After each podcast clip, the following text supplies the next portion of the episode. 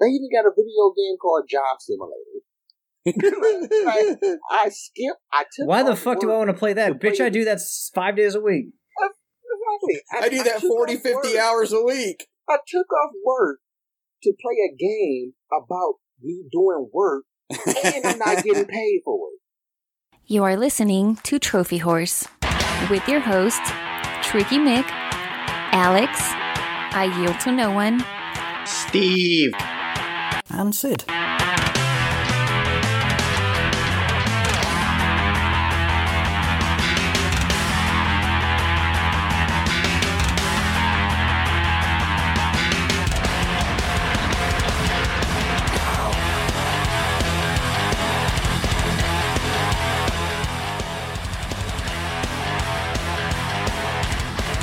Hello everyone and welcome to Trophy Horse. This is episode 477 and I thought Yield and I were just going to be doing the tag team thing tonight, but I'm so excited we got a third chair. Tricky notified me about 2 hours before the show.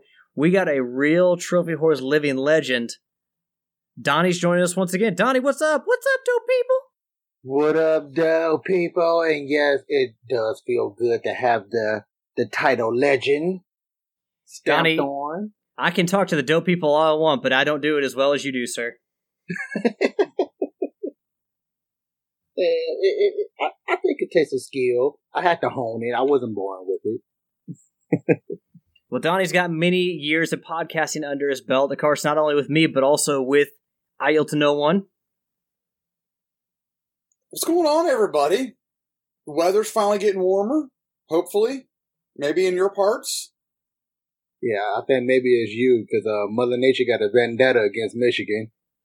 Maybe just Detroit. You still getting snow? Ours was gone in a day. Oh, some just melted 2 days ago.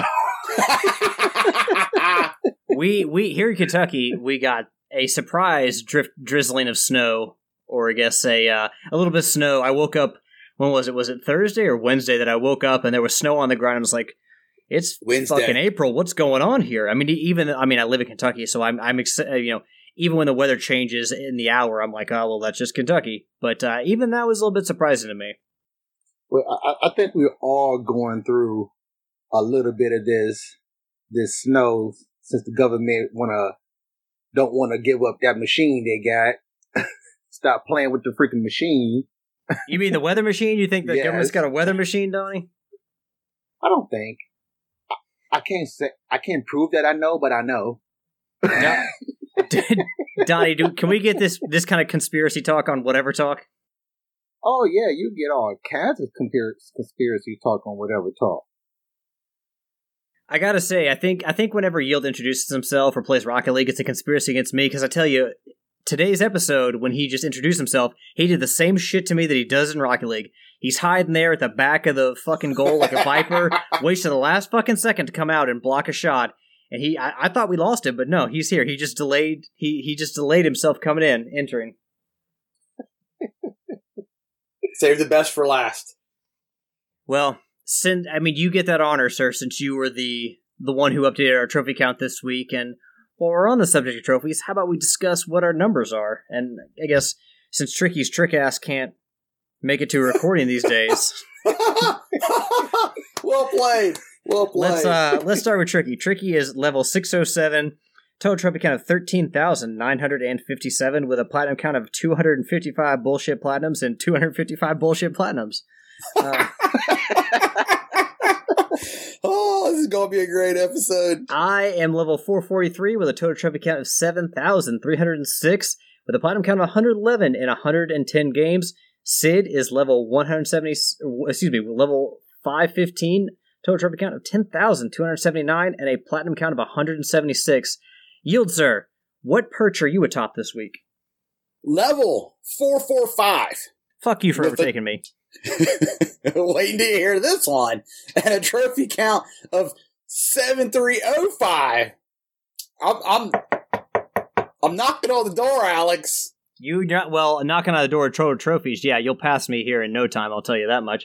Donnie, sir, what's your trophy count? Whoa. All right, we got a little expose. Oh, he still got more tallies. And a platinum count of 123. I got a new one this week. Easy as ABC. Easy as ABC. What's your new one? We Were Here Together. Who? Which makes the trio, right? Which makes the trio, yep. We have completed the trifecta. Who's the we? Me and the Brain 76. Oh. Donnie's like, it should have been me. I don't think I had a platinum in a minute. Well, Donnie, here, brag a little bit. I mean, even if you haven't had a platinum in a while, you sure as hell have compiled quite a bit over the years. Oh, well, yeah. I think that's what deems me just a partial bit of my legendary status. But my count is level 440. TC count is 7897.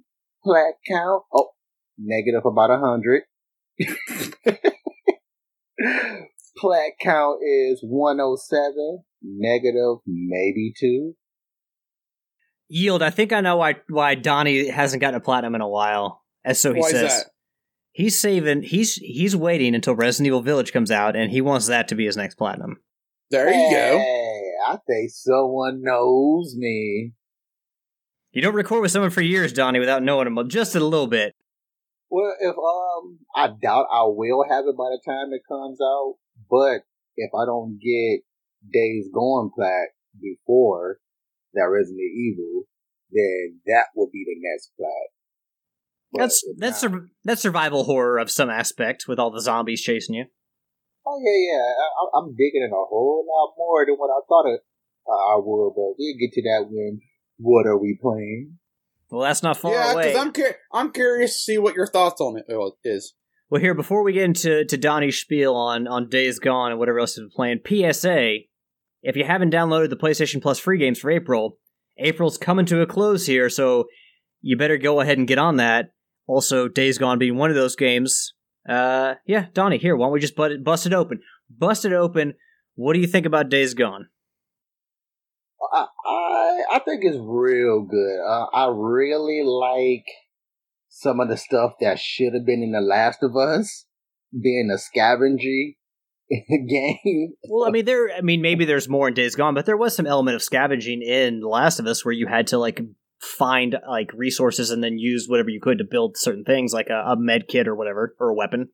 In the second one it was more, but I feel like any game that's set in the apocalypse, if you can't scavenge like virtually everything, then it lacks a very important mechanism for survival in an open post-apocalyptic world. I found these two pencils and some electric tape. Let me make a jackhammer out of this.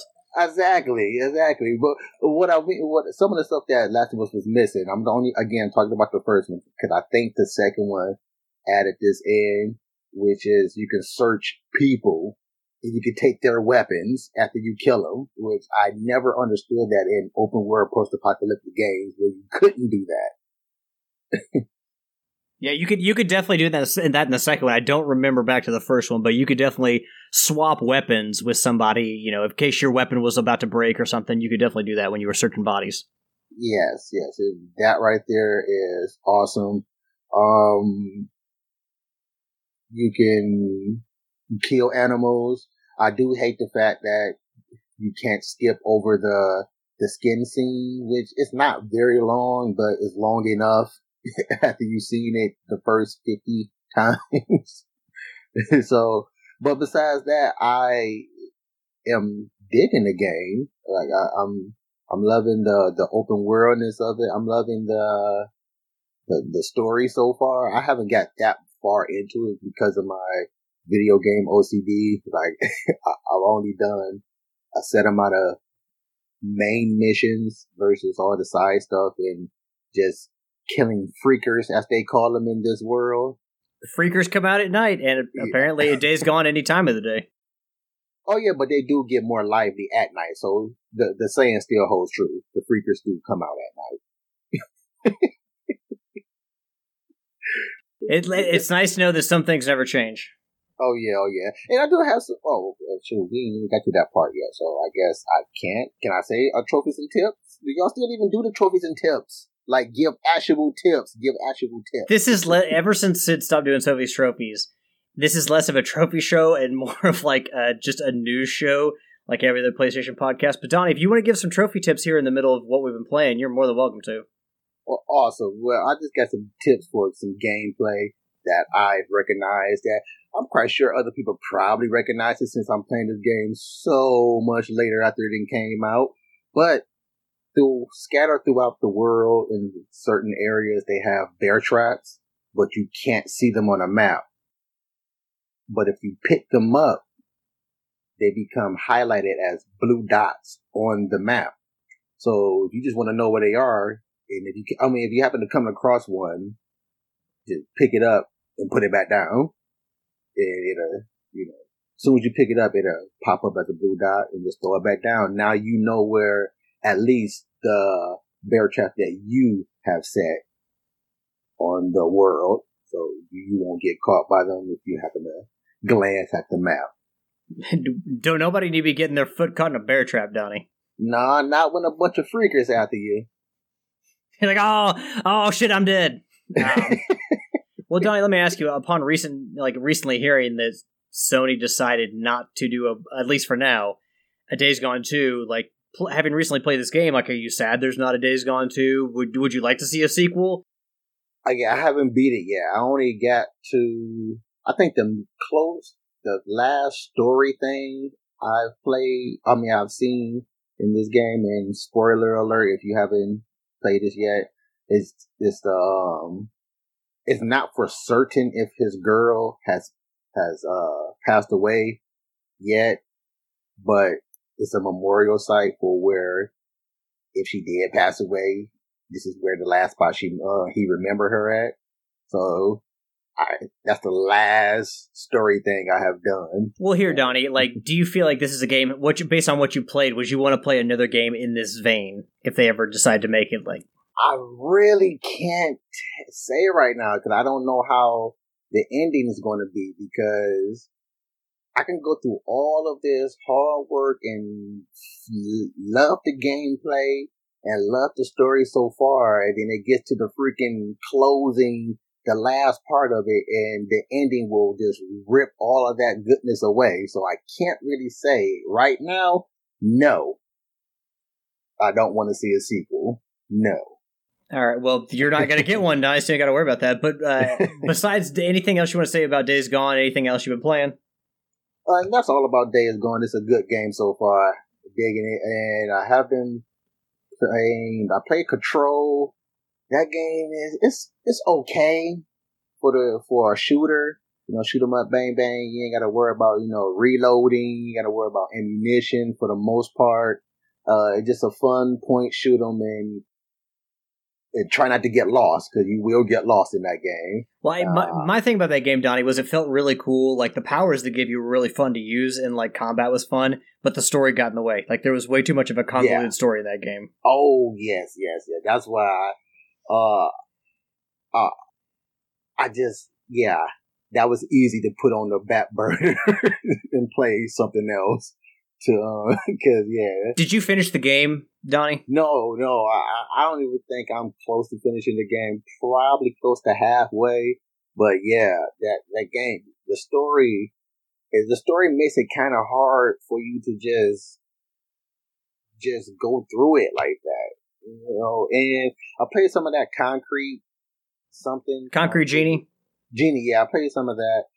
It seemed okay. Something I can get my hands into, but not right now. And now, Days Gone, I'm playing. Hold on, let me see if it was one other game. Watch Dog Legions.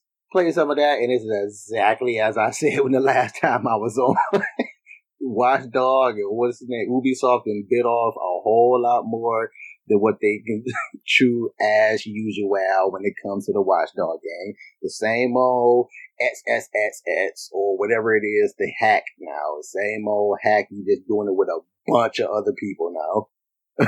So wait, Donnie, do you mean that what they intended to do or what they wanted to do with this game, like, outstripped their capability to bring that to life? Is that what you're saying? Yeah, the same way they overhyped it and everything they did about ever since the first one came out. You just tap and X the whole entire game. The second one came out, they maybe add an X and maybe a different button this time. This time, it added three buttons, except the third button is for you to switch to a different player, and now but you're still pressing X and all this. I mean, it's the same thing with Watch Dogs, but I got it for free, so no complaints in that department.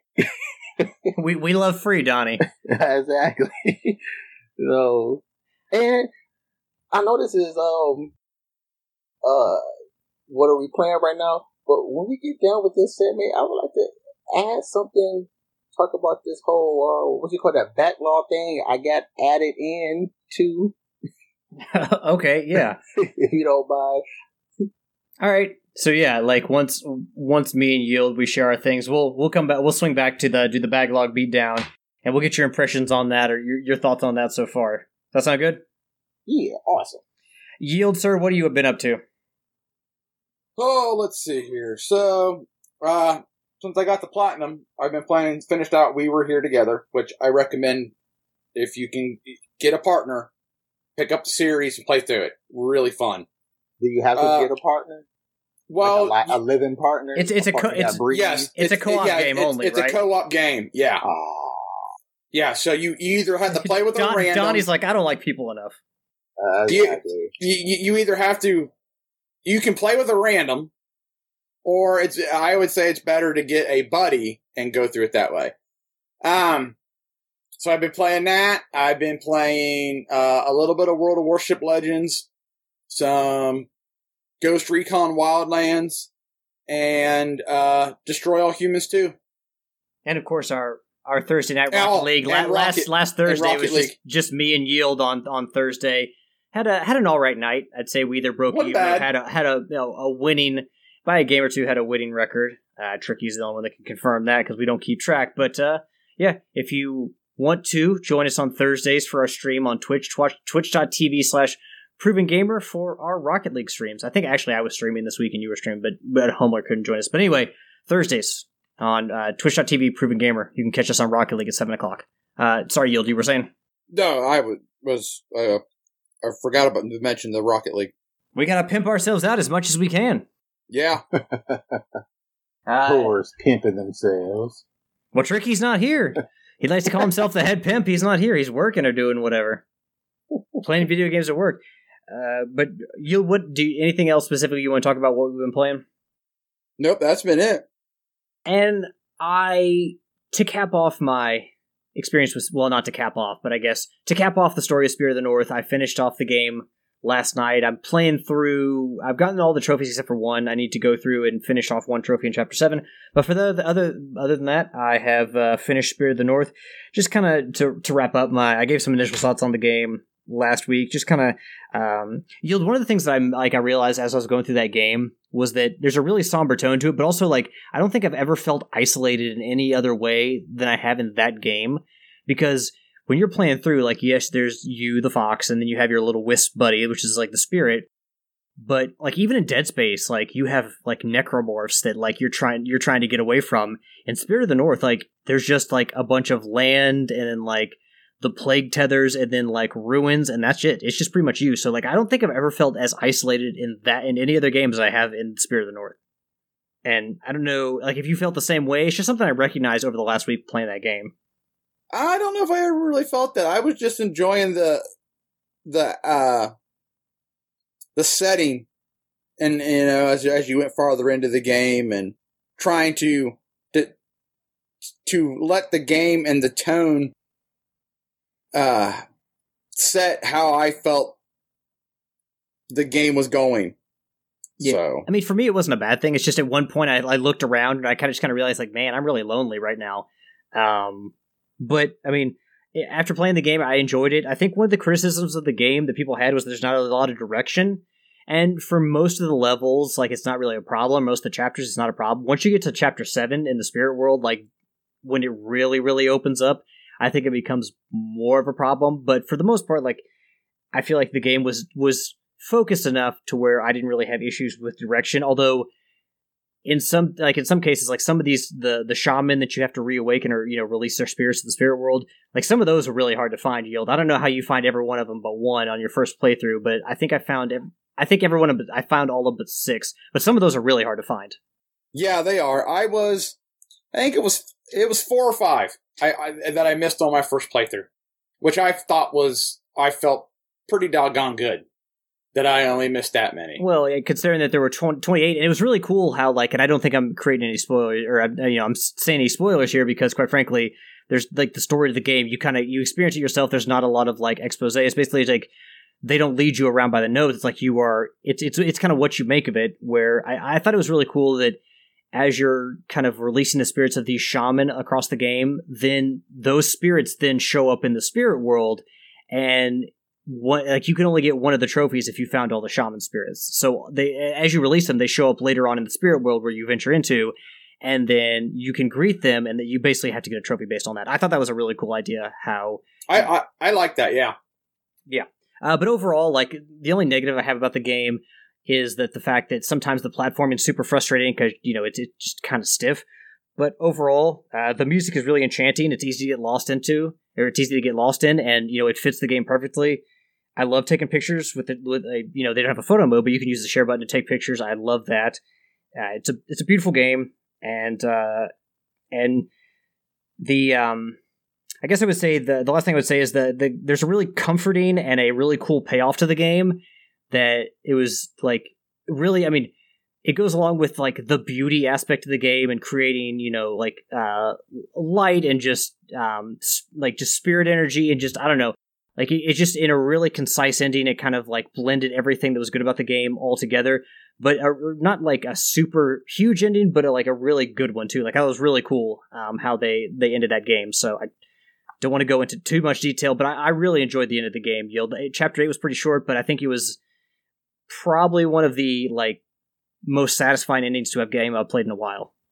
I'm glad you liked it. I figured you would, and when I played through it, I'm like, yeah, he's gonna like this. Yeah, it's other than to say it's very natural, it's very nature based, like it's very like just light driven. Like I if you play the game, you'll see what I'm saying. It probably sounds like I'm rambling like an idiot now, but I just love the way they handled the ending and like where they ended and what they ended on. Like that was really, really cool. So after kind of an ominous tone to the game leading up to that, the way they ended it was perfect. So I love that.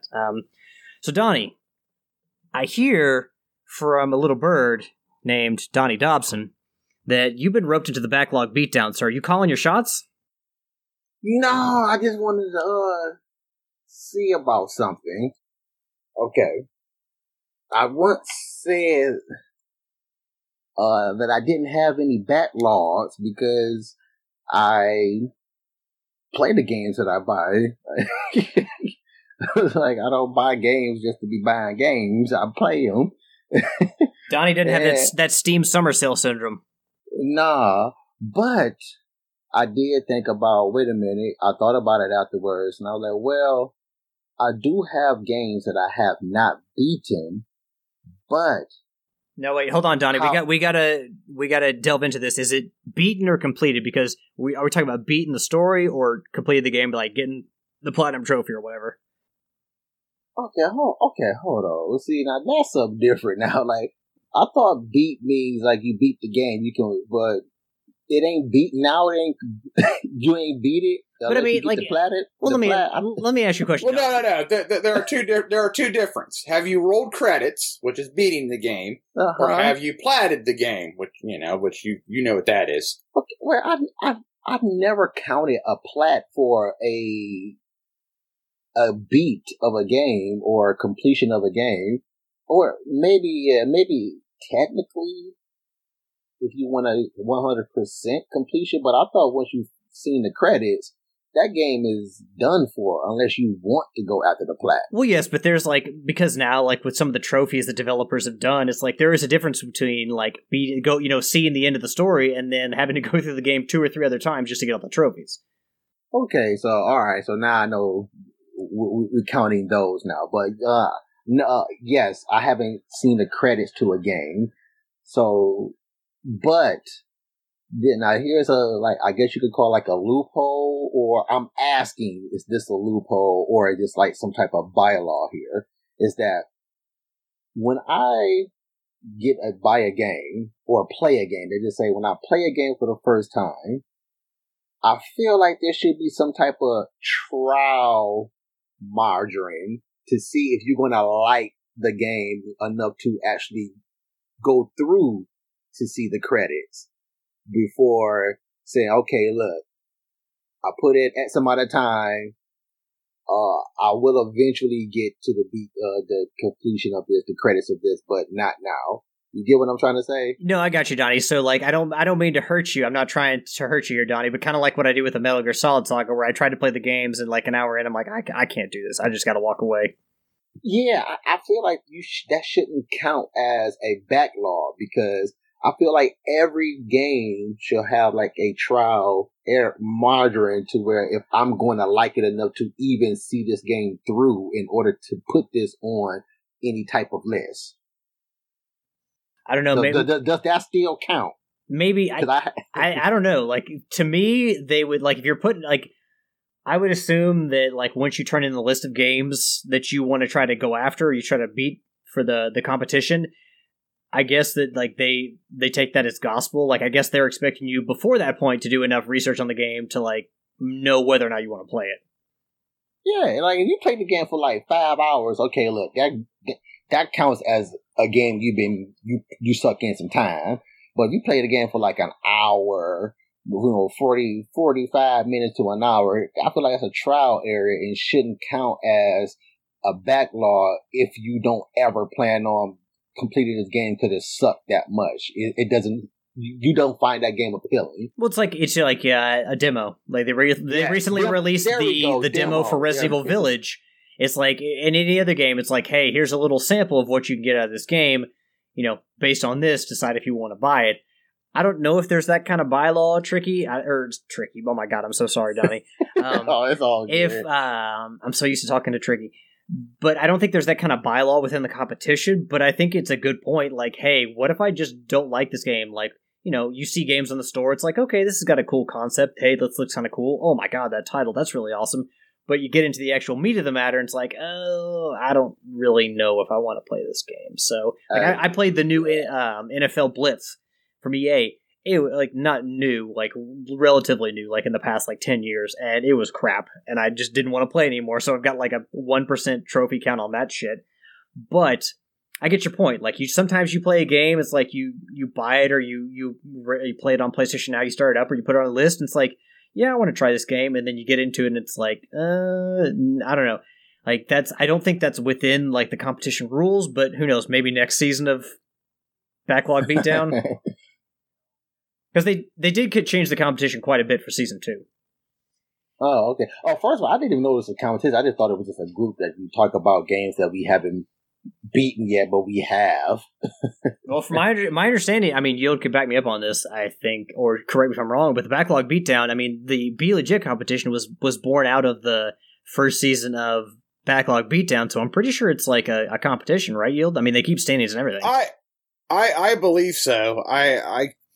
I can't speak too much of the Backlog Beatdown because I got into the better competition, the Be Legit side quests. Basically, Donnie, you're talking to the wrong people. I think Tricky might be in the Backlog, but basically we wanted no part of that competition shit. Tricky or Donnie, I was in the Trophy War, and I want no part of video game competitions, video game dick slinging contests among the internet. I don't want any part of that anymore. I feel you. Hey, after that made me redefine that, hey, I really do playing video games for the fun of it.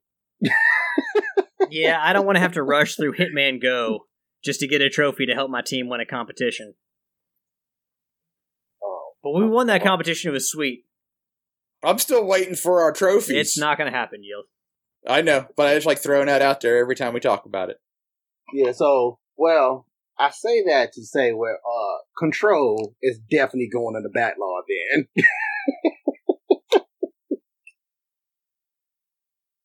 Oh yes, Donnie. Control. What have we ever done without you? Yeah, Control and probably the Concrete Genie. Not because it's a bad game. Oh, Donnie, I got through with that in one day. You can get through that real easy. Well, I can probably get through it, but again, I'd rather play other stuff, and plus, I'm doing all the whatever talk stuff, but like all the edits, and now I got the other show that I'm putting energy into as well. So I really ain't got time to go through the Concrete Genie, but especially with Days Gone is now a part of my repertoire, and soon, early next month, Resident Evil. So Concrete Genie and Control most definitely going on a backlog beat down. Well, Donnie, if you finish out Days Gone and you're still waiting some time, you got some free time before you got to play or you want to play Resident Evil Village. You know, maybe you can fill that with some PlayStation 3 and PlayStation Vita games, because as announced this past week, in fact, since our last show, the PlayStation Store on the PS3 and the PS Vita will remain open for the foreseeable future. This news comes from the PlayStation blog. It's actually written by President and CEO of Sony Interactive Entertainment, Jim Ryan, and I'm just going to read this for you guys. Recently, we notified players that PlayStation Store for the PS3 and Vita devices was planned to end this summer. Upon further reflection, however, it's clear that we made the wrong decision here, so today I'm happy to say that we will be keeping the PlayStation Store operational for PS3 and PS Vita devices. PSP commerce functionality will retire on July 2nd, 2021 as planned. They're like, fuck the PSP, but you can still have the Vita and the PS3.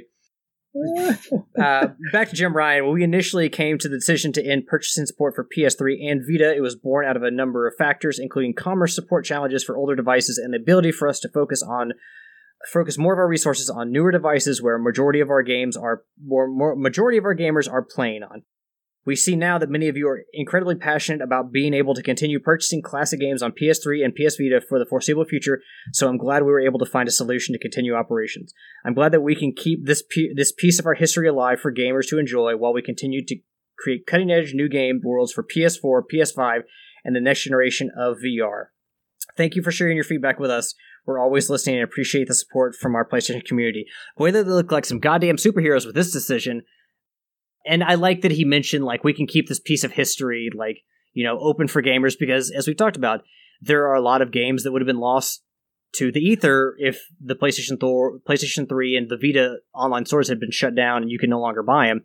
So, I mean, the recognition by Sony that, hey, there are pieces of history in here that we can preserve by this is great. But how brilliant would it be if it was Sony's plan all along to release, like, news that they were shutting down the stores to create an influx of desire to buy shit on those stores, and then they announce, oh, no.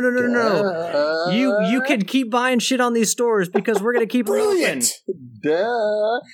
That would be brilliant marketing, but... Like you said about, are you going to be hearing, like, these conspiracies and stuff on Whatever Talk? This is something that will probably be on Whatever Talk to do, because I mentioned this before.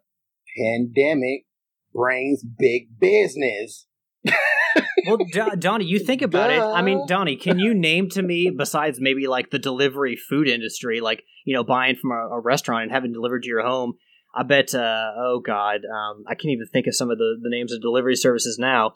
But aside from like food being delivered to your home and like maybe alcohol being delivered to your home, like what other industry boomed so much during the pandemic?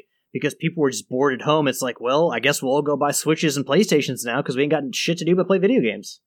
Well, I tell you, for all the wrong reasons, since I am expendable, oh, my bad. Donnie, I work for Whole Foods. I am an essential worker, but apparently not an essential human being. That's what I'm saying. I meant to say essential, but it's the alternative reality word of it came out. Expendable. I work for 7-Up. And the rest of my comrades on the other side, Coke and Pepsi, and them are out there with me stacking up pots. So those are big business. Sherman. What other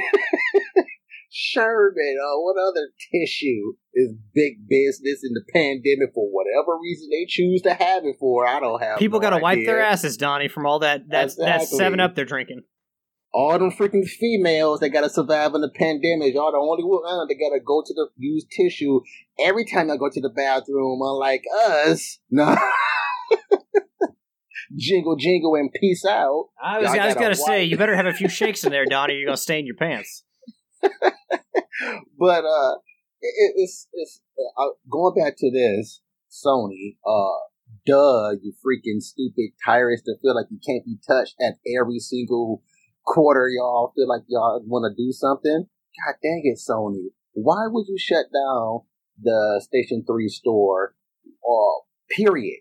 Like, if anything, if you want to do anything of this sort, just stop adding to the store. Don't shut it down. People still play the freaking system. Yeah, well, I mean, true, Donnie, but clearly Sony, when they made the decision, had analytics that said, hey, we're not making enough money off of these stores to keep them alive. But, I mean, okay. Donnie, when's the last time you bought, and this is, and we don't speak for everybody, because so maybe there are people still spending money on these stores, but when's the last time you bought something on the PS3 or the Vita? Don't have a Vita, but yes.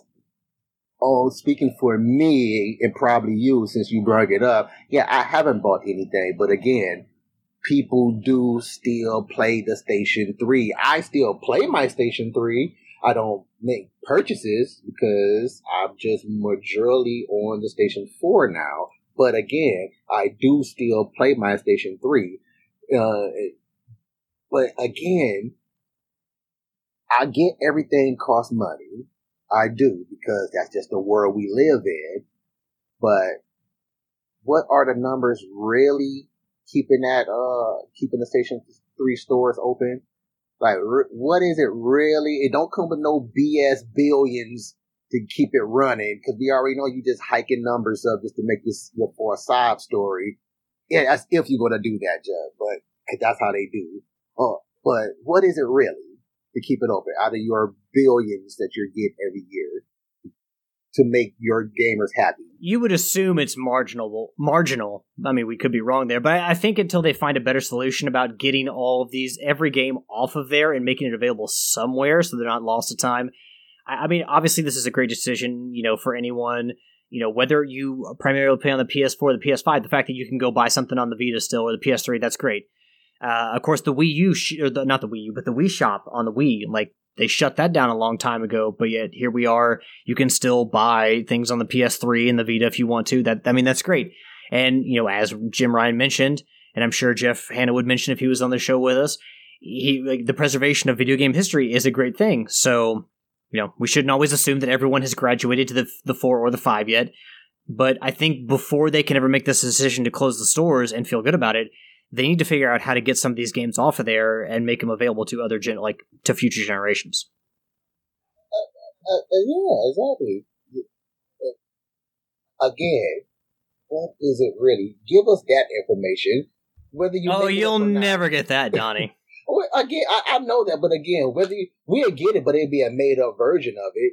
But give us that information. What is it really, Sony, that you're not getting from our freaking online service that we had to pay for now that you still made not as good as it should be? But what you can't use all that money going to the PlayStation 4 and 5 store, all of that? So you ain't making no extra money to put in the PlayStation 3 store? Yield, sir, you got any thoughts on this?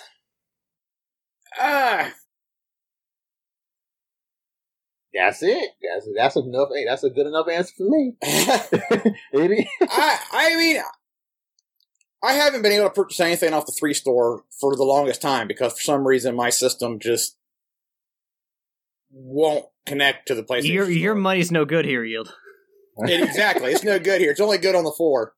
So you know, that had the name that you have, you sure do yield to a lot of things. I know, right? So, I'm happy for the fact that there are games that aren't going to get deleted off, you know, so to speak, lost to time. But it'll be interesting to know, or if we ever find out if it was just kind of a marketing ploy, or if the community actually had enough of a say that Sony did a 180. Oh, and this is an important thing to bring up as well, because of the news some years ago, and I even did a video on it. Do you own your games? I stated where through all my research and through Sony's TOA, Terms of Agreement, that yeah, you own your physical copies, but the digital ones, you own the rights to play the game. You don't own the game like you own the physical ones. You own the rights to play the game. That being said, if you don't have it downloaded onto your system, and if they would have shut that down, you would have lost all the games that you paid for. No, don't have it already downloaded on your system. No, you can still go re-download stuff, Donnie. So then how are you shutting down the system then? The servers for that day? I don't know what the cost savings is, but if you purchased a game, you could always go re-download it from the library. Just like when they shut down their movie service, you could go re-download movies and TV shows you'd already purchased and download those again. Okay, but it's in their turn. Hey, I'm only going on what you say. In their terms of agreements, if that mud is not there, and you ain't got it downloaded. Well, Donnie, let's look at this, though. Like, let's say you have a disc for a game, and let's say you have a disc for a PlayStation 2 game, and you have, you're like, okay, I own this game. I feel good about this. What happens if your console breaks now, your PS2 breaks now, and Sony's not making any more of those? You can't just go to buy a store and buy a PS2. You can't play that game anymore. Yeah, there's always eBay. But how do you own that game truly if you can't take that game anywhere? You go. I mean, let's be honest. I mean, yes, there are some instances of PS3 games and PS Vita games that could have been lost here, but overall, you can't take the game anywhere. But overall, like, digital protects you a little bit more because, like how when you have a disc game. And you can only play it on a certain console. And what happens once they start not making that console anymore? You don't have any access to play that game. Whereas, like with digital, like a lot of these games, they can make, usable and playable on future consoles. Okay, see, but you said the key word. They could make usable. Will they? Because it's numerous times where they have not. Recently, yeah, they've been doing it. Recently, when you buy for select games, not all games, but select games, you buy the disc version and you get the digital version for the successor of the system. But that's just recently. It's not that many Station 3 games you could be able to transfer over to the Station 4. Well, and also, like you said, the whole physical, you can't take it with. Well, that's just life, period. Something can happen to even the digital versions, especially if you ain't got. I don't have none of my. Well, I do have it, but by default, I don't think I forget. I don't know how it's going there because I don't ever remember like logging in or out or whatever. But the cloud, I only have like a small amount of saved stuff on the cloud, and for the even before the Station 4 came out, when did the cloud start getting used on the Station 4 or in the Station 3 cycle? Well, they introduced PlayStation Plus on the 3, and they had cloud saving on the 3. On the 3? So, somewhere on the 3, I don't know how, but my cloud stuff won't say, oh, you know what, it's probably full. That's probably what it is, now that I think about it, it's probably full. But again, that. Well, I mean, so cool. I just, before we move on, I just want to say that, like, I get why people like owning physical media, but like, let's use this example as, like, say you have a Nintendo, like you had a Nintendo 64 growing up, and you have a Donkey Kong 64 cartridge. Yes, you own that cartridge, but do you, like? I think people are romanticize this owning physical media. It's like, oh, I own this game. It's like, you own that cartridge. You don't own that game because there's only so many things you can do with that game, and only so many ways you can play that game, and it's really just one, and that's on a Nintendo 64. If you don't have a Nintendo 64 anymore, well, shit, you're screwed. Well, when we say we own the game, we don't mean that we own the game itself, like all the gameplay, like the game. We own the physical copy of that game, and yes, we can't manufacture it and sell the game, but we do own that one, and we can sell that. We can't just manufacture it. So again, I still feel like the physical was better. They do the stupid thing of where you can't play your physical copy unless it's downloaded onto the system, which is highly dumb to me. Because if it's downloaded on the system, I still can't play it unless I put the disc in, which again, that defeats the purpose of why I gotta download it for. So, yes, besides that drawback of the physical copy, I still, physical is the best way to go for just such an occasion to where you can't, your cloud is full and you don't want to spend money into that. Or they decide to do what they was planning on doing and shut down the market and you can't get it anymore.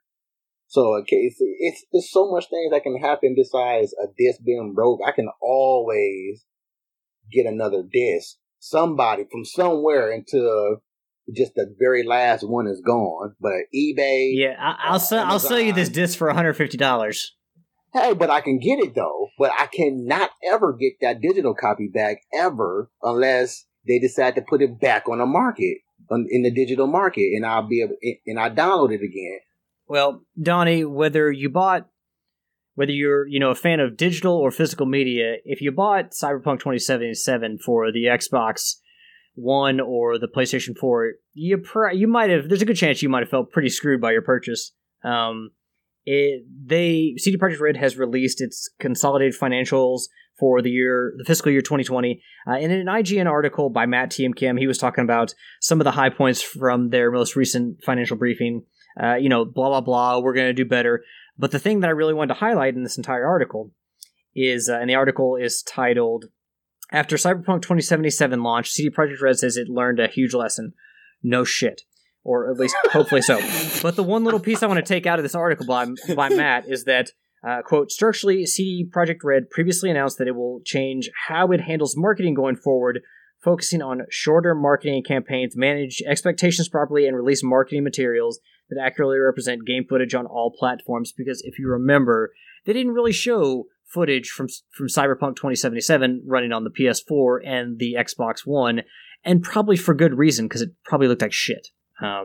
So that's the one thing that I wanted to pull out of that article, and more came out of their financials, and from this was translated from. Out of the their consolidated 2020 report, Ars Technica went through the numbers, and you know, numbers can be kind of confusing. But one of the interesting things is we wondered how much money they had lost because of refunds and stuff like that. Ars Technica dove through the numbers, and they found out actually how much money we can expect they lost on refunds and how many copies they actually refunded of Cyberpunk 2077. So, Donnie, you don't care? No. You know, I have no empathy for any developer, any publisher, any producer or whatever you want to call them that want to send out a game that's nowhere near finished. I got no sympathy for you. Like, well, it might have been finished or near finished on the PC, but certainly not on the older consoles. Okay, if it's not finished, I don't care if near finished. I don't care if you at 98%. If it ain't 100, don't ship it out. I don't want to buy my game just to have it patched. You know, I don't want to do that. You learned a valuable lesson. Can everybody learn this valuable lesson? Not to ship out a game that's not done. I don't know. Ask Bethesda. Well, now instead of acting Bethesda, you gotta ask Microsoft, since they're owned by Microsoft now. So this article, it's titled "Cyberpunk 2077 Refunds Barely Dented CD Projekt Red's Bottom Line." This comes from Kyle Orland over on Ars Technica. Quote, "Buried in the other provisions section of the 90-page financial report, CD Projekt Red acknowledges about $51.2 million that the company says it had recognized as provisions for returns and expected adjustments of licensing reports related to sales of Cyberpunk 2077 in its release window in Q4 2020. Translated into plain English, that number seems to include all digital and retail funds for the game in 2020, as well as expectations for continued refunds and lost sales projected through 2021. Broken down, the $51.2 million in provisions for returns includes $10.65 million in refunds made through digital and physical retailers 2020, as well as about $2.23 million in direct refunds made last year through CD Projekt Red's Help Me Refund campaign. CD Projekt Red projects an additional $38.34 million in refunds and lost sales in 2021, based on information obtained from distributors concerning sales to retail distribution networks, retail sales to end customers, number of copies present in various distribution channels and warehouses, as well as the distributors' professional judgment concerning expected sales throughout 2021. That seems to include the impact of the game's continued absence from the PlayStation Store, which CD Projekt Red says is close to ending now that the developer has released a number of major patches. Basically, the big takeaway from all this is that the losses of over $51 million is nowhere near the $56.3 million in total sales revenue they made off the game. Well, listeners, I don't know how I did it. Actually, that's a lie. I know exactly how I did it. I'm not great with math. So, the number isn't $56.3 million. The number's actually far more impressive than that. So this is a little teensy bit of a mix-up here. The total sales revenue was $563 million. Again, a much larger number than I just said. So don't quote me on that original number because, again, math is a little hard for my brain to handle. Always has been. But yeah, so again, $563 million. Etch that in your notebooks. Enjoy the rest of the show. And Kyle does mention that that's a net profit of just over $301 million alone off the sales of Cyberpunk, which, you know, they sold over almost 14 million copies by the end of December. And yeah. And they, I think, CD Projekt Red confirmed that the roughly 30,000 copies of Cyberpunk were refunded directly through the company's Help Me Refund campaign. That would imply a total of about 180,000 total refunds in 2020, assuming the same average cost per refund rate across various digital and retail storefronts, end quote. So basically, they are figuring 180,000 total refunds compared to 13.7 million copies sold and 53 million in returns compared to over 500 in revenue and just over 300 in net profit. So, you know, for all that we went through and everything that CD Projekt Red has had to endure because of their terrible decisions, this, you know, as Kyle mentions in the article, this is just a drop in the bucket. Like, they're not hurt by this at all, which is really sad because when they say we'll do better, what's the impetus for them to do better? Exactly. That's why I got no sympathy. Empathy. Good. I don't care. And then the name of this mug, Help Me Refund. That sounds like a GoFundMe title. It's like you asking for the people who bought the game to get their refund, to give you money to get them their money back. Yeah, I mean, yes, that they did lose a sizable chunk of money on refunds, but at the same time, they made so much money off the game, which credit to them, like they ran a good marketing campaign, and at least the game and its concept was good enough to drum up that many sales. But for such a big botch by them, and to be honest, them probably hiding the fact that the PS4 and Xbox One versions were not ready to go to market, they're really not going to, you know, come out of this any worse. Which, to be honest, is kind of it's kind of frustrating, to be honest. But you know, that's the way it works. Exactly, Americans. Well, America is good at concealing stuff. Boy, we specialize in that, don't we? CD Projekt Red is headquartered in Europe. I think they're Swedish. They're not in America. Oh, okay, Donnie. My bad. I take that back. My bad. But I mean, you're not wrong about America either. Yeah, I'm about to say we are, though. We still are. We're still good at concealing stuff, but yeah, I guess. So, CD Projekt Red is actually not Swedish. They are located in Krakow and Wrocław, Poland. So, they're in Poland. Polish! Sound like they got Americans there. Well, they probably have people from all across the world, and in previous articles, they did mention that they have a group of people from all around the world working for them. So, Yield, you got any thoughts on this? Are you as disappointed as I am? I mean, like, look, I didn't want CD Projekt Red to close or a bunch of people to get fired, but I did want to see them do some serious shakeups at the top. I wanted them to understand that this was a big deal and not just something that they can just, like, sweep underneath the rug. And as there should have been some big changes up front, but I mean, as the numbers show, they still made a crap ton of money off of an incomplete game. Exactly. That's what it's all about. Capitalism is just for America. It's a worldwide thing. I feel like they should get the same treatments as cops. Somebody needs to be held accountable for your actions. You need to get some type of penalty for putting out video games that we bought under the assumption that it was done. Therefore, since I have a day one patch, or since I have a patch within the first week, penalty on this publisher. If they don't get penalized, jail time. I don't know. They need some type of penalty. So they need some accountability for this as well. Stop doing this junk. They've been doing this junk ever since they was able to patch through Wi-Fi. Well, Donnie, I mentioned to you earlier that the Sony had, as an example, had closed its PlayStation Video Store when talking about being able to re-download content, but it looks like that was kind of a precursor to Sony wanting to include some kind of PlayStation Plus Video Pass.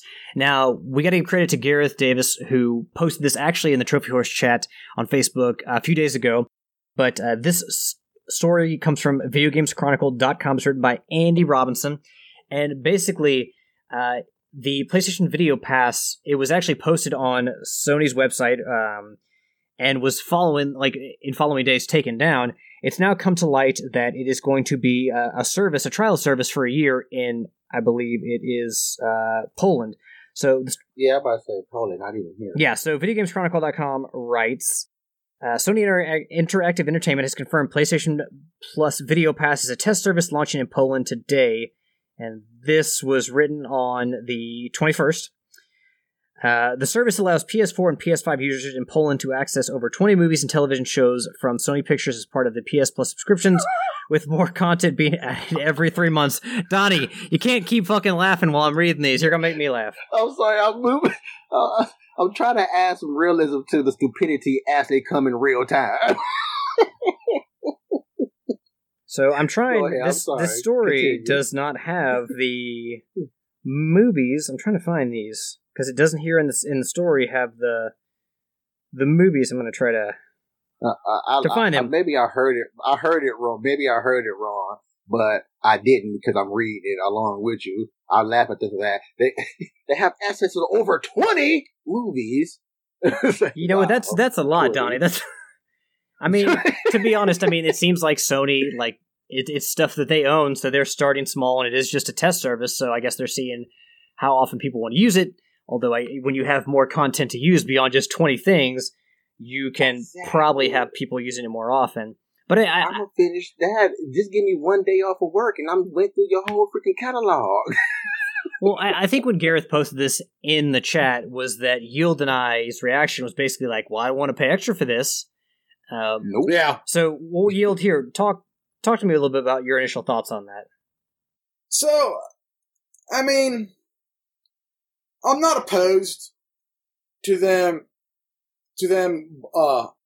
bundling a video pass, so to speak, with PlayStation Plus. It's probably easier for them to maintain it if it's all under one umbrella. If you wanted to pay for the video pass, then you could. I would be okay with that. I don't want to be forced into my subscription of Plus going up $10-$20 a year because they're shoehorning in a video pass and I may not even have a desire to watch it. That's the best argument that you can. You can't even have. I mean, because I'm already a subscriber to Hulu and Disney Plus. Mm-hmm. So unless you're going to somehow make that a part of my video pass, I don't see me picking up that extra $10-$20, whatever you want to charge a year, for part of my Plus. So I think that it would actually, it may hurt their Plus subscribers if they try to shoehorn it in. Or there'll be a bunch of people go out and buy it to stack their years, so it won't affect them for a while. I think they're still negating the fact that I bought a video game console. I think that's still just getting overlooked over the fact that, yeah, again, I do get the whole convenience of the one-stop shop. Well, Donnie, counter to your argument there is a lot of TVs, like smart TVs, I will say, in air quotes, like they come with all these apps like Crunchyroll and Netflix and Hulu and Disney Plus. Get to that. They have that all that from day one, so it's not like you need a PlayStation to play all this stuff. Exactly. I was going to get to that. Like Gil said, like he's already has a subscription to this. Like we all ditched our $130 cable service to get $130 worth of video service, of various video service, movie services and stuff like that. But again, I bought a video game console. Concentrate on video games, Sony, Microsoft, all you people who make video game accessible consoles. Just concentrate on that. This past I don't want to be shoehorned into I have no choice but to get this Plus, the PlayStation Plus, like the Trace Buster. I don't want the Trace Buster. I mean, for me, I'm with Yield. And it's like, if you want to add this on as like an add-on, like make it optional, say like, okay, hey, you want to just pay for your PlayStation Plus, that's like $60. If you want the movie pass, you know, pay $10 extra a year, and you can add that on. Make it optional. That's fine with me. But it's optional. Optional is always the best route to go. Always the best route to go. Or else you're going to get slammed with the freaking PS3 store getting shut down type of people coming at you. But it's like when Disney just announced Disney Plus. It's like, how many streaming services do we need? Why do I need 10 different streaming services to watch all the content I want to watch? So, I mean, because we got stupid people on the planet, guys. Why?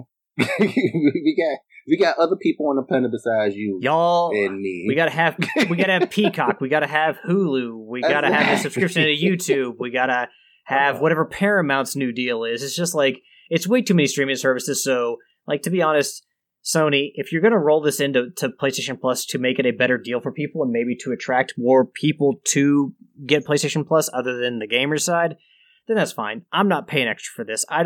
Okay, so I found all the content that was going to be on there.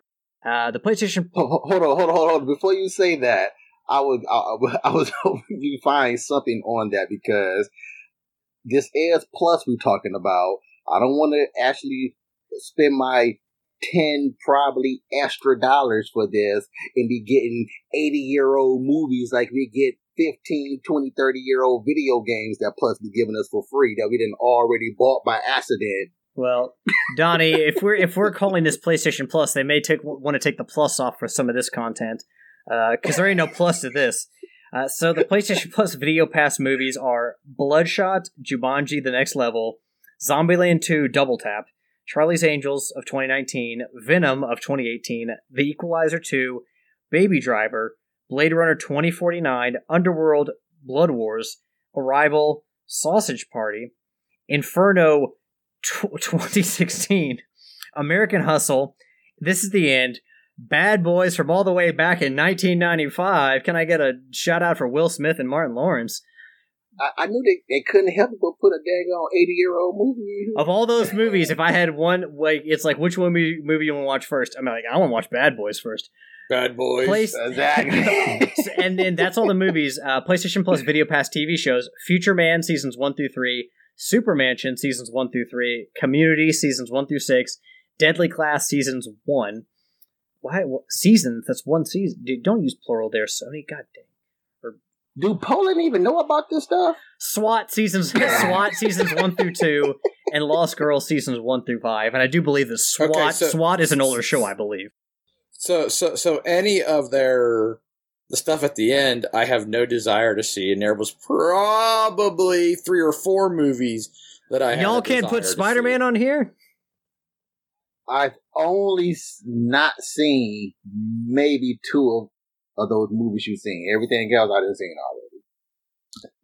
And or own. All right, and that list of content available for those in Poland on the PlayStation Plus Video Pass came from Joe Screbbles on IGN. So, yeah, if that's what they're offering, I'd say it's a good thing it's a trial period, because there's not shit there that I would ever want to, even for free, what I would want to stop to watch. So, yeah, you can keep that Poland. Well, and one of the things is that there's no guarantee, obviously, that comes to, you know, to the globally, but, you know, I guess we'll see based on how much they use it in Poland. But, you know. But but how does the usage of Poland people got to do with American people? I don't know, Donnie. Maybe they just pick test markets. Some games pick New Zealand as their test market. Some people pick someplace in Europe like Poland. Other times it's like your test market is Florida. Who? I don't know. I don't have the numbers, Donnie. I'm not in on the meetings. That's why statistics are like stupid. Like people, men only do this on this day. Women only eat this on it, but yet you only survey women in Southfield, and yet you put that on every woman in America. Like, statistics are dumb. All right, well, Donnie, we had a hearty guffaw over the PlayStation, the Video Pass content they're playing, but you know, you talked about games. You're like, hey, focus on games. This article comes from the PlayStation blog, and it is written by Tony Hsu, the studio head of Firewalk Studios. Sony and Firewalk Studios announced publishing partnership for a new original multiplayer IP. Firewalk's AAA team sets its sight on creating memorable multiplayer moments for players. So, obviously, Sony's announced a new partnership. We don't necessarily know what the game is, but just to give you an idea of the team at Firewalk Studios, a quote from Tony on the blog post. Our collective leadership team is no stranger to building memorable multiplayer experiences. Ryan Ellis, our game director, was a creative director on Destiny. Elena Sigmund, our executive producer, was a producer on Guitar Hero 2, Bioshock Infinite, and multiple Destiny releases. Bioshock Infinite wasn't really a multiplayer game, but all right. I'm glad you worked on it. That's pretty badass. Our deeply talented team has helped bring to life franchises like Mass Effect and Apex Legends, combined with my own experience and our thousands of hours played on Call of Duty and Destiny. We've had the opportunity to deliver some of the decade's biggest experiences to gamers, and we loved it. So, Firewalk Studios is not a team that I am necessarily particularly familiar with, but it seems like they have some veterans of the video game side, and this is Sony reaching out to a smaller company, trying to make a partnership to create a brand new IP in the multiplayer universe, which, as we know, multiplayer sells these days. Is what people love to play. This is them focusing, Donnie, on video games. How do you feel about them focusing this on Sony, a studio that, you know, is particularly known for its story-driven games? Like, they're focusing now on multiplayer game, which you already know. Well, like, Donnie, to be fair, like they have like Warhawk was a really good multiplayer game, and you had other stuff like Mag, which was maybe fun to play, but not necessarily, as we have seen in, you know, since there's no sequel to it, not necessarily a great financial it had its issues. Yeah.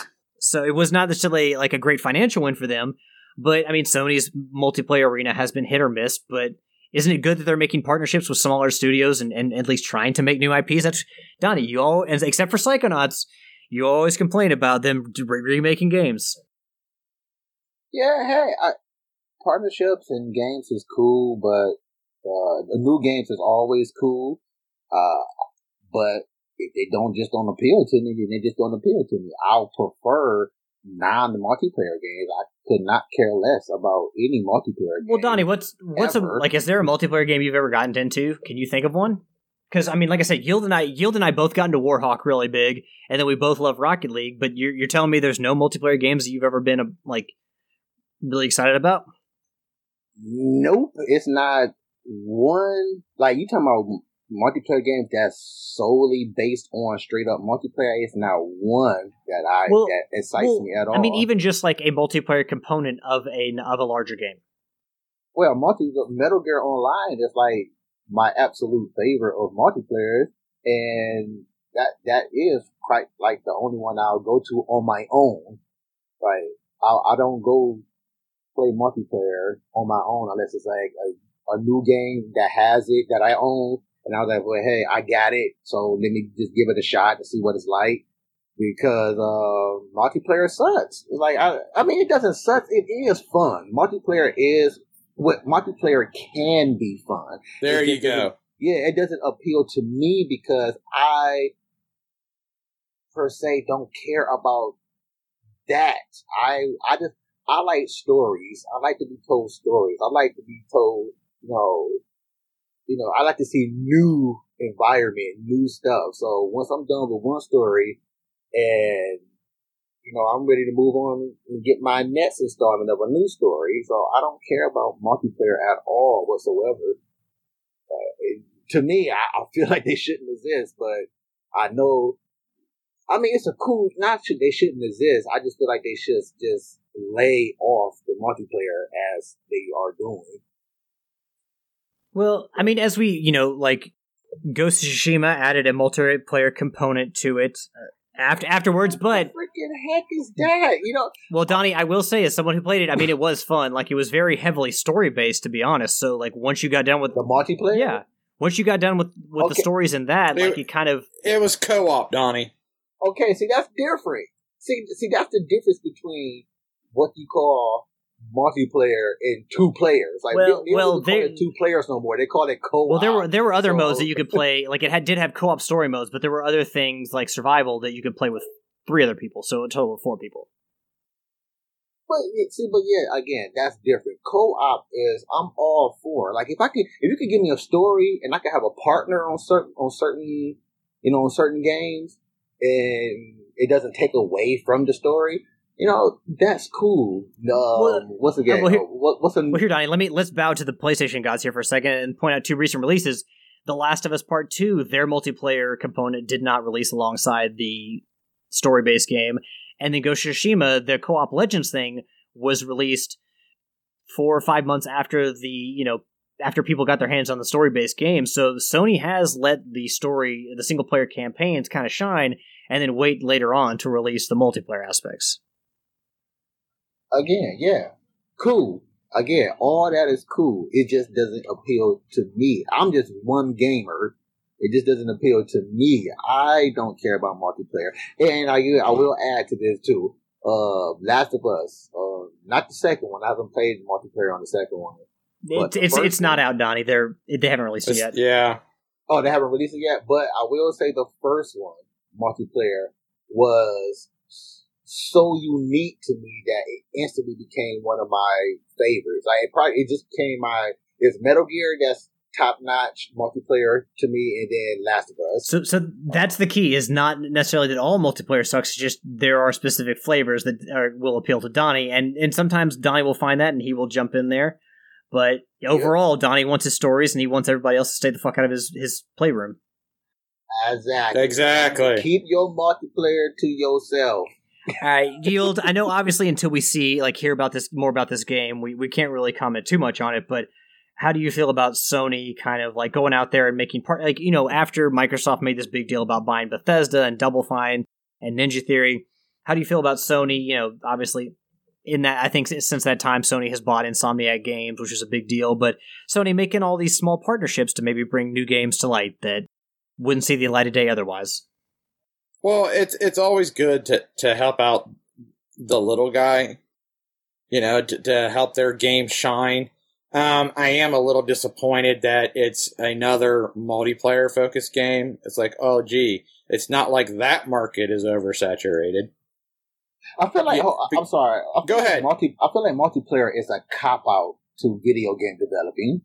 Well, let me ask you guys this. Like, look at how many story-based games we have on the PlayStation. Like, most of their exclusives, aren't they more story-based than multiplayer? So, I mean, do you think that it's, like, this is more shifting in the balance? Like, I feel like, more than anything, like, there's a dearth of, like, multiplayer-only games for Sony, and most of their first-party stuff is single-player story content. You look at your God of Wars, your Last of Us, your Ghost of Tsushima, the Horizon Zero Dawns. Like, most of it's single-player.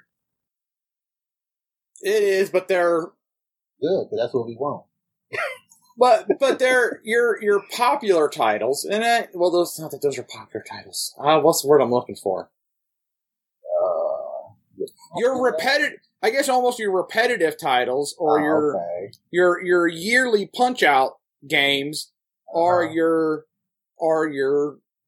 massive online games where they don't really do anything. They don't push the boundaries or introduce anything like single players do. Instead, they're almost, they feel, and they do good at it, or some do good at it, but they feel like, to me, they're a cash grab. And instead of, we put out this really cool online experience and we're going to support it for a few years, then we'll come out with something new to make it fresh again. Instead, we pump out a Call of Duty every year, and the player base is constantly, moving around or jumping around. And you've got other developers that put multiplayer into their games, and it's like you could tell that it was almost an afterthought because multiplayer is a big thing. I'm using air quotes here. And it, I saw those. It thank you. And it feel, well, I'll put in like the Tomb Raider reboot. The online was fun, but it was broke, wasn't it, Donnie? It was. You call that fun? There were some interesting concepts in it that I enjoyed, but it was broke. Okay, you know what?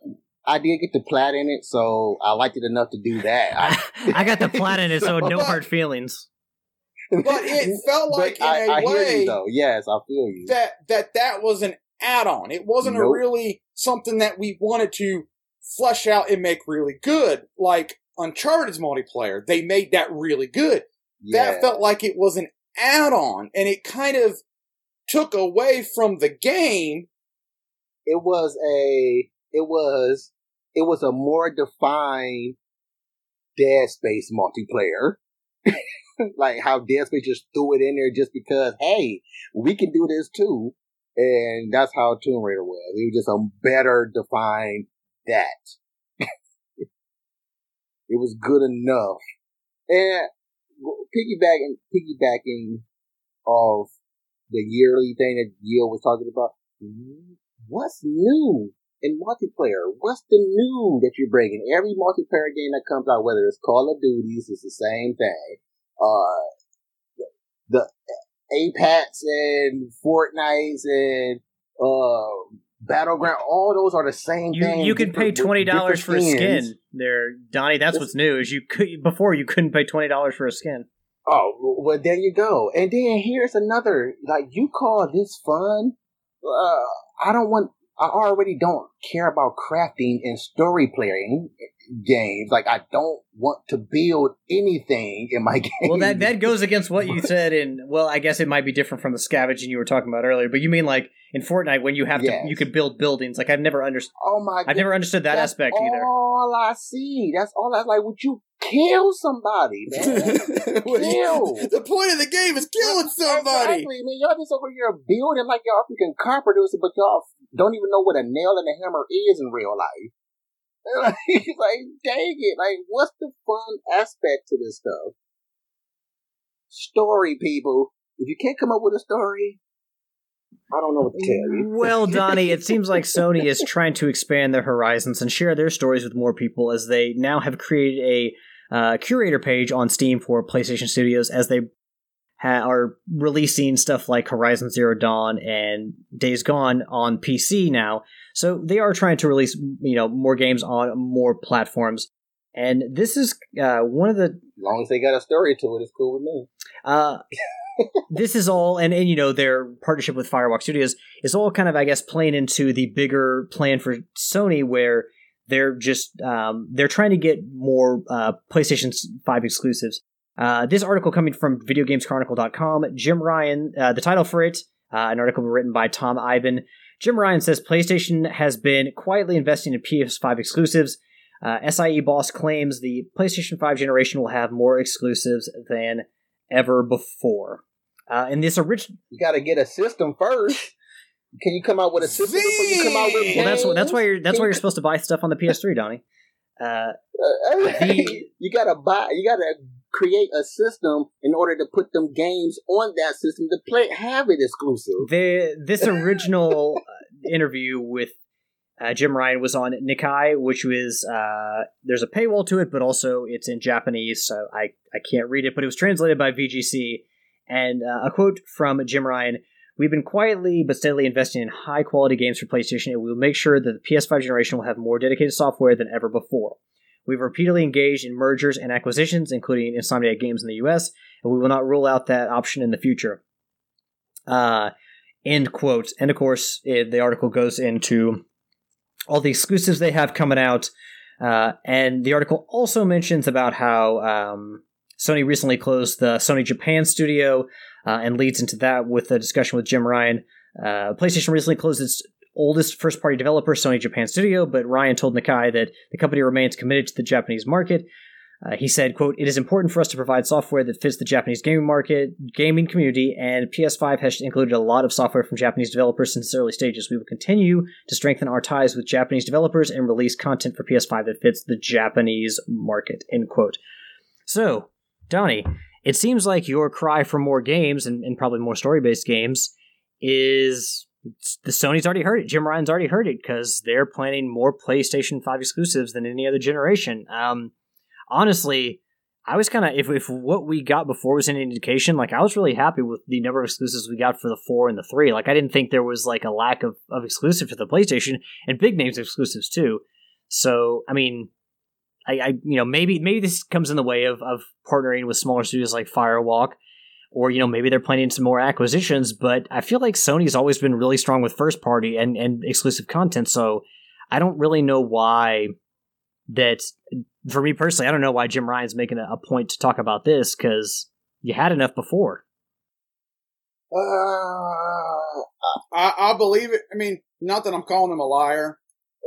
I'll believe it when I see it. I was that's what I was because the only game that I know that's coming out is Ratchet and Clank.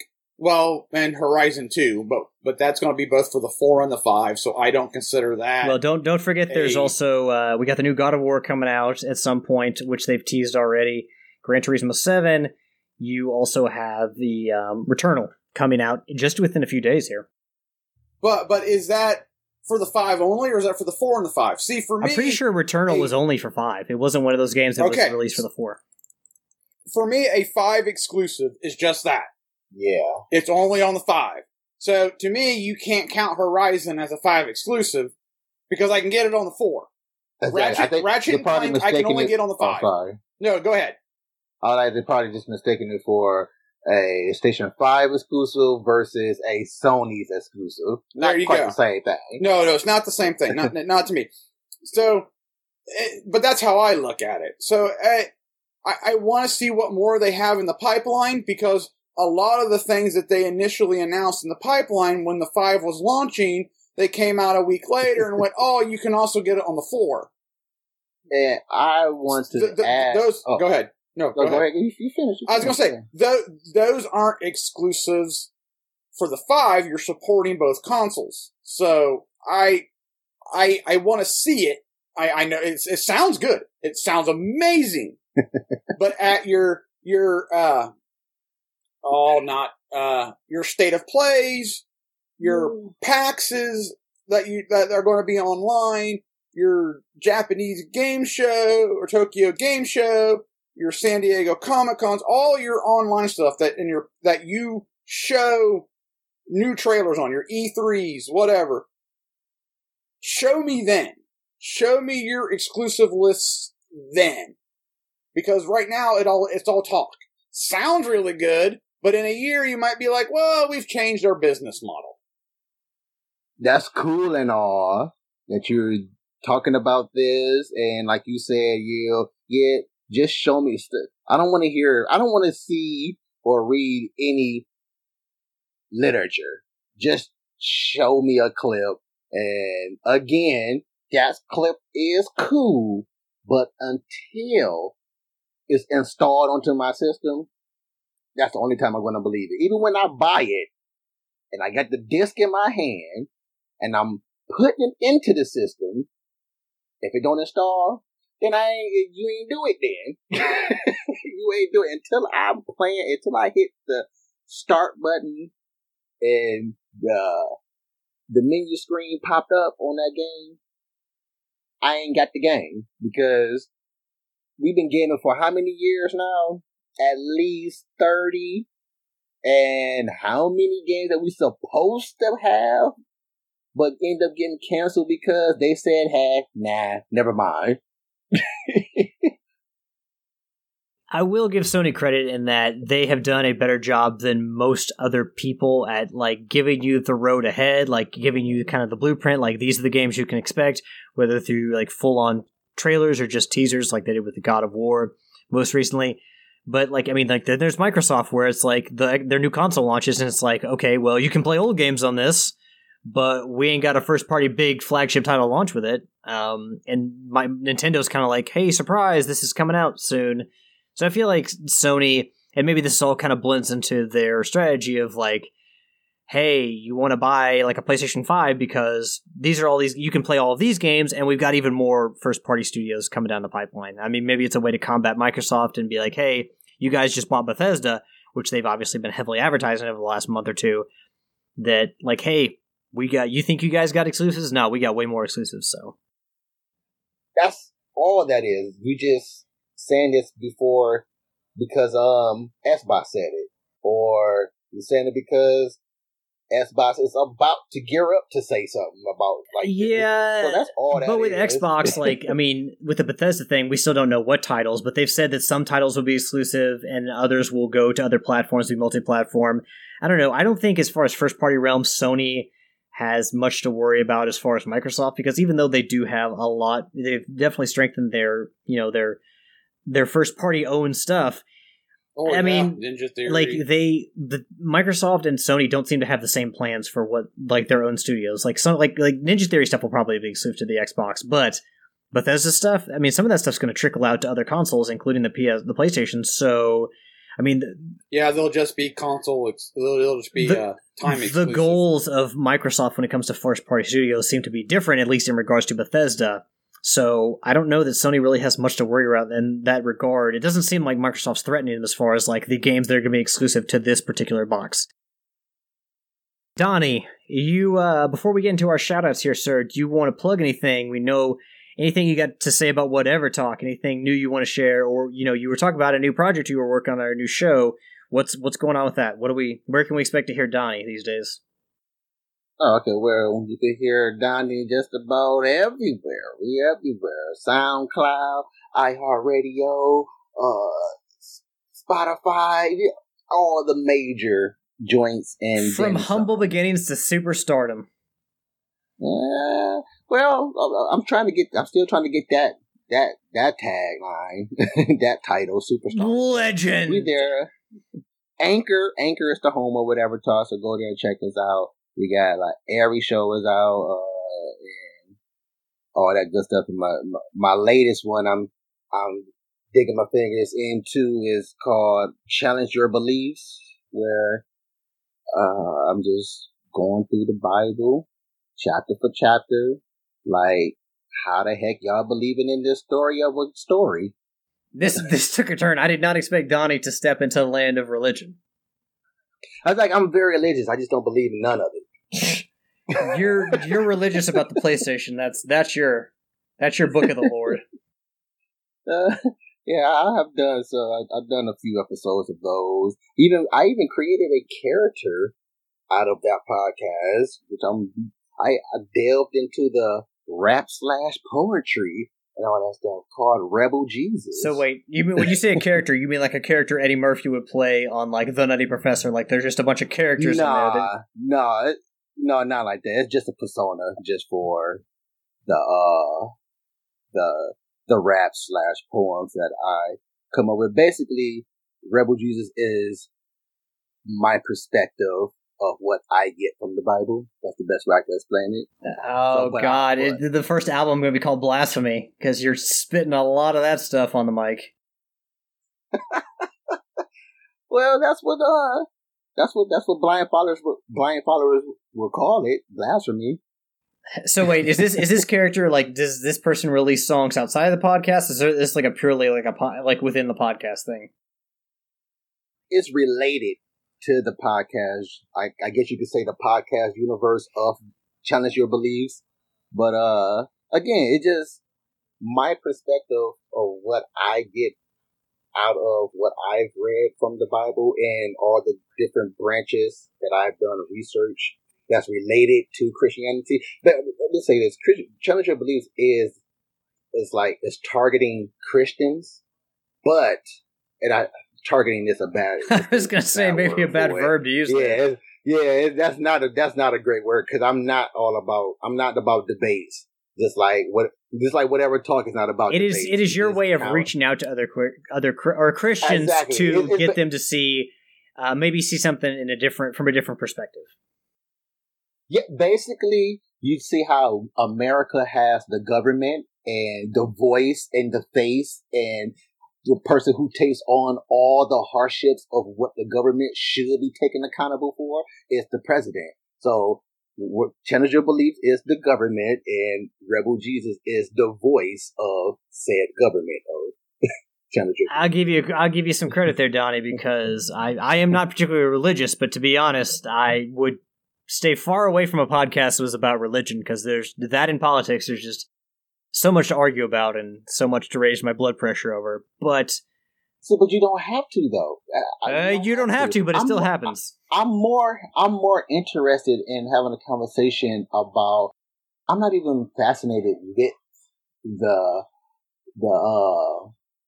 Bible or Christianity itself. I'm more fascinated on having conversations with, with anybody, but I'm more fascinated on the blind followers. Why do you believe in this and blindly without question? Like, why? Like, it's absolutely no reason for you to follow anything without question, but you believe that this entity exists, but there's absolutely zero proof in the real world that this entity ever existed.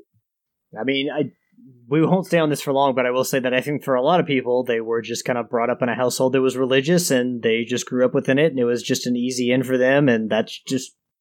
And that's why, and that's exactly why. Like, the most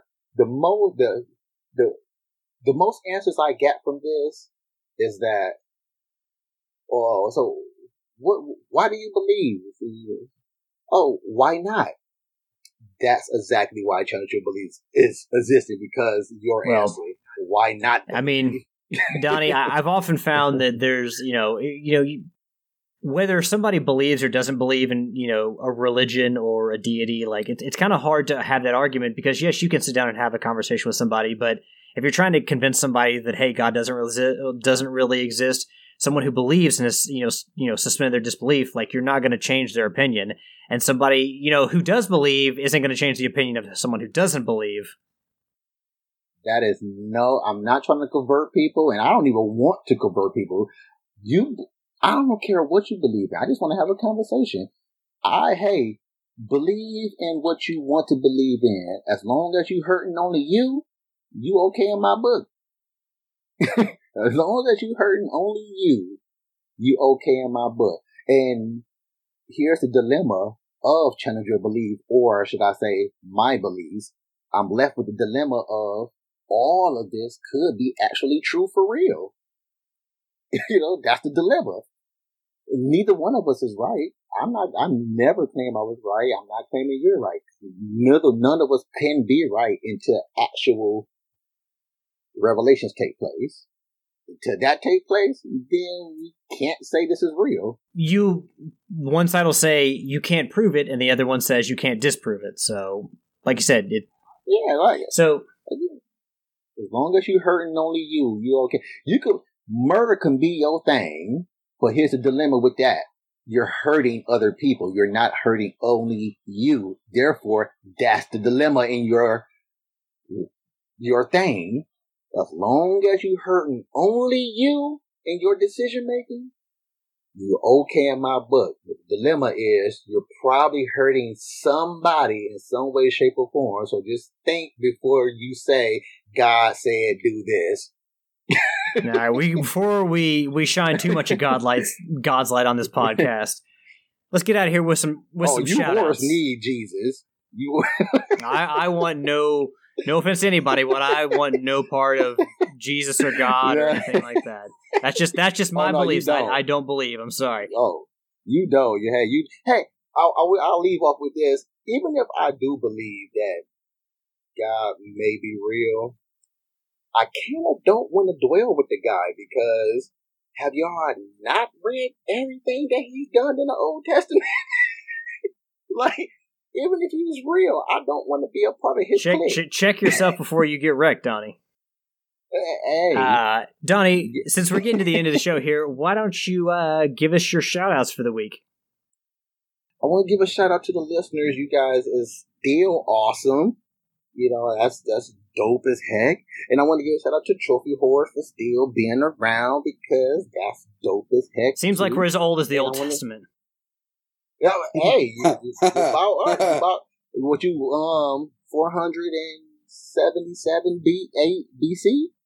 You know, in a few years, I will have been a host on Trophy Horse for three decades of my life. So, AD, oh snap! Shoot, you know what that is? You can get a pension from Proven Gamer now. Nah, we ain't getting that. It's like here's a $20 gift card. Go buy yourself something nice on the PlayStation Network. Well, I also want to give a shout out to my family as well, and you know my wife, my kids, me love ya, and also the Whatever Talk crew and listeners. You guys stay just as awesome as Whatever Talk is. Whatever. I'm on board. I know what's up. Yield, sir. What about you? So, shout out to Donnie for coming over. Bringing his Donnie-isms, bringing everything cool that is Donnie. Shout out to all the pimps and the mountains of the whoredom. Thank you for downloading, listening, interacting, hanging out with us. Shout out to the Brain 76 for the We Were Here series. Like I said, I recommend it. Go get it, buy it, play it. Interested, excited, so to speak, of the fourth game that will be coming out. Shout out to Alex for hosting, putting together the show notes. A shout out to Tricky for being off another week. Hey, man. Yeah, that made me coming on the show a whole lot easier. Sure, I'll be on the show. That'll do it. All right. Last but not least, I want to give a shout out to the listeners, the fuel to the fire that is Trophy Horse. Thank you to the community for, you know what I just realized? We were going to the community talk. I completely forgot about your brother's question, Yield. Here, all right. We got to do this. We can't just say thank you, community, and then not ask your brother's question. Jesus. What kind of bullshit are we running here? All right. So... Mr. Huddleston, the one knows Homer gets duffed. Question for tonight's episode. Music in video games can be sometimes either make or break a game. What could be an ordinary humdrum adventure can become epic with the addition of an awesome soundtrack. What game or games contain some of your favorite music? Do you still listen to those songs or OSTs today? And then Levi answered with Wasteland 3, one hell of a soundtrack, and I listen to it regularly. Great question, by the way, Homer. It is indeed. And Homer even shared the sound, or at least the intro to Dragon's Dogma, which I would assume is a game that he finds quite enjoyable as far as the music goes. So, gentlemen, I'll open the floor to you all. What music and video games do you all like? This is always one of those questions that, when it's brought up, I draw a blank. And then I'll be playing a game or something will come on and be like, oh man, that's got a really good soundtrack. So unfortunately, I don't have one that comes to my mind right at this moment. Donnie? Big D? Well, oh yeah, I got some.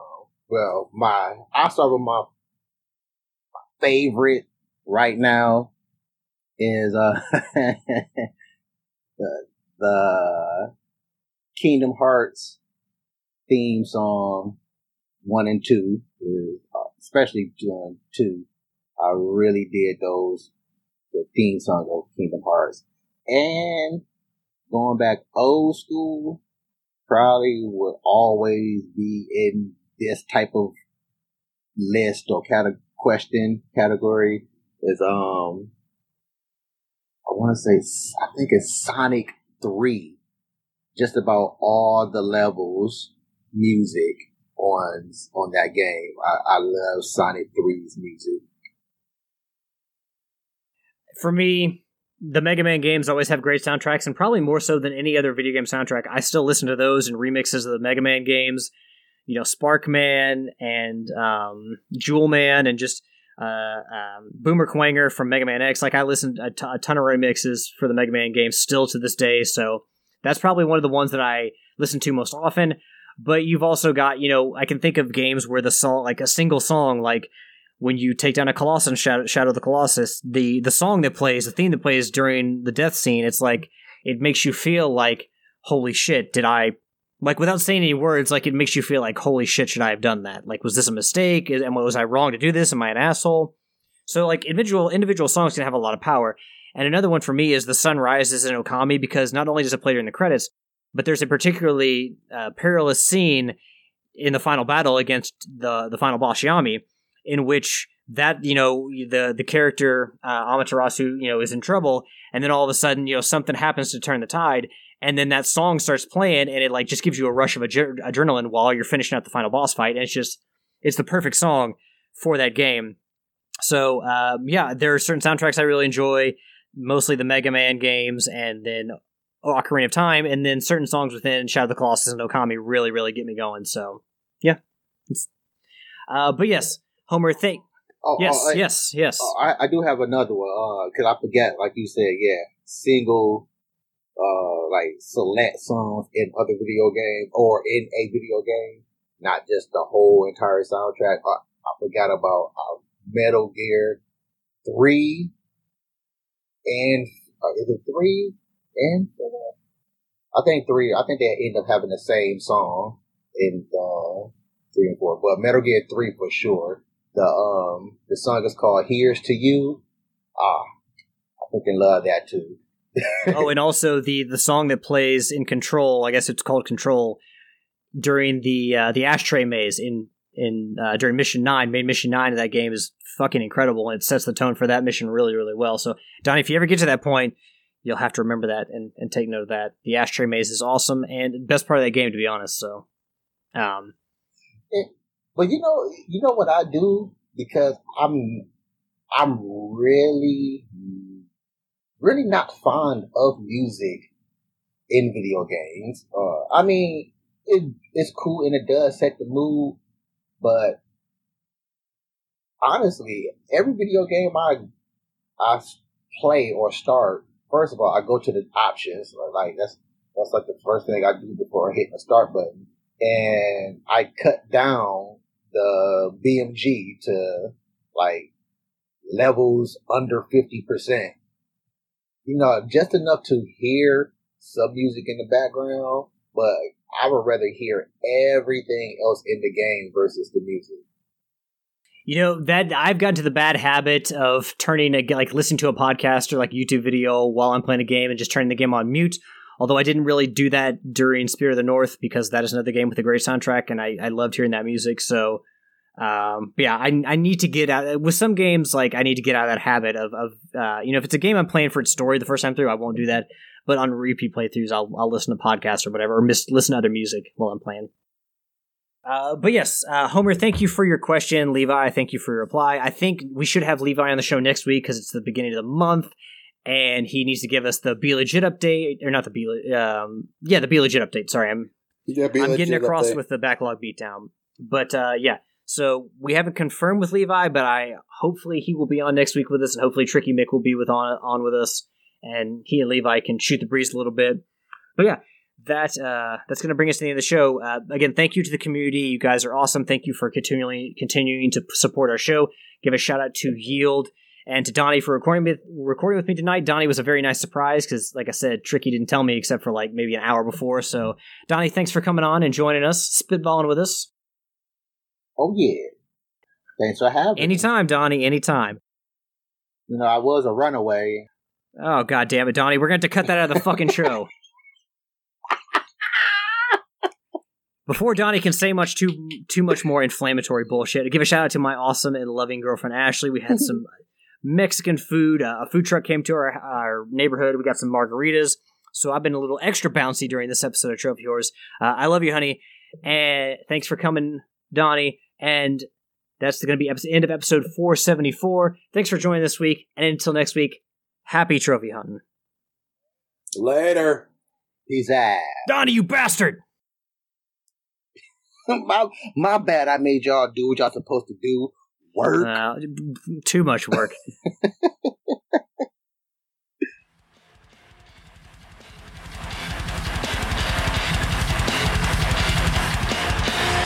your last words, then retell me this. Save your last words.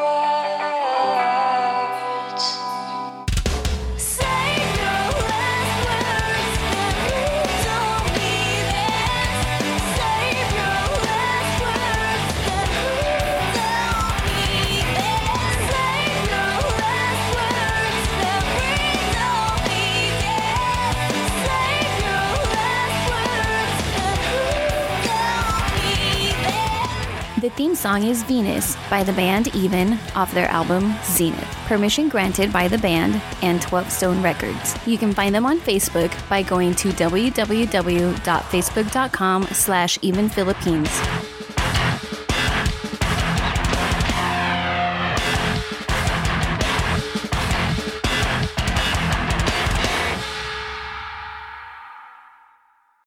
What is up, folks? Thanks for sticking with us to the end of another episode of Trophy Horrors. Before we get out of here, you know how we got to do. We got to clean this shit up with some housekeeping. I want to give you guys ways that you all can interact with us. We love interacting with you all, so we do like to do that as much as possible. Best way for you all to do that is to go on our Facebook page, Trophy Horrors, and just interact with us there. Post memes, post stories you want us to talk about, ask us questions, ask questions to the community, share your latest Platinum Trophy, whatever you want to do. However you want to share, just go on to Facebook. It's probably the thing that we check the most, and we often talk about that stuff on the show. If email is your thing, you can always email us at trophyhorrors@provengamer.com. And if you're into Twitch, like we mentioned on the show, we do Rocket League Thursdays every night at 7. You can go to twitch.tv/provengamer to join us every Thursday for Rocket League, and just whenever Tricky decides to stream, and, you know, if Yield decides to do anything like Wreckfest in the future, anything like that. If you want to support the show or Proven Gamer on Patreon, you can go to patreon.com/Proven Gamer, and there are a number of different tiers there that Tricky set up that you can choose to support us at. But again, financial support is not necessary. We love you guys, and however you guys choose to support us, I mean, you're supporting us just by listening to the show. And even if you can just give us give a recommendation to somebody you know, somebody you love, be like, hey, I know you like video games. How about you go listen to this awesome podcast, Trophy Horse? We would greatly appreciate. Word of mouth is fantastic. It's the best kind of advertising we can ask for. Last but not least, Amazon.com. It's one of our main sponsors. And how can you help us out with this? Well, it's easy. Amazon.com makes shopping online and shopping in general just so much easier. So we know that from time to time, regardless of how you feel about Amazon, you probably buy something from Amazon.com. Before going to the website, go to ProvenGamer.com. There is a link to Amazon on the homepage. It'll take you straight to Amazon.com so you can resume your shopping. It's one little extra step, but it does help us out tremendously, so we would greatly appreciate it if you would do that for us. Well, that is going to be the end of the housekeeping for episode 477. Again, thank you all for making it to the end of the show. It was a long show, but we hope that you enjoyed all the banter and all the Donnie babble on this episode. So excited to have Donnie back on. Until next week, go get some fucking trophies. Preferably in Spirit of the North, because it's really good.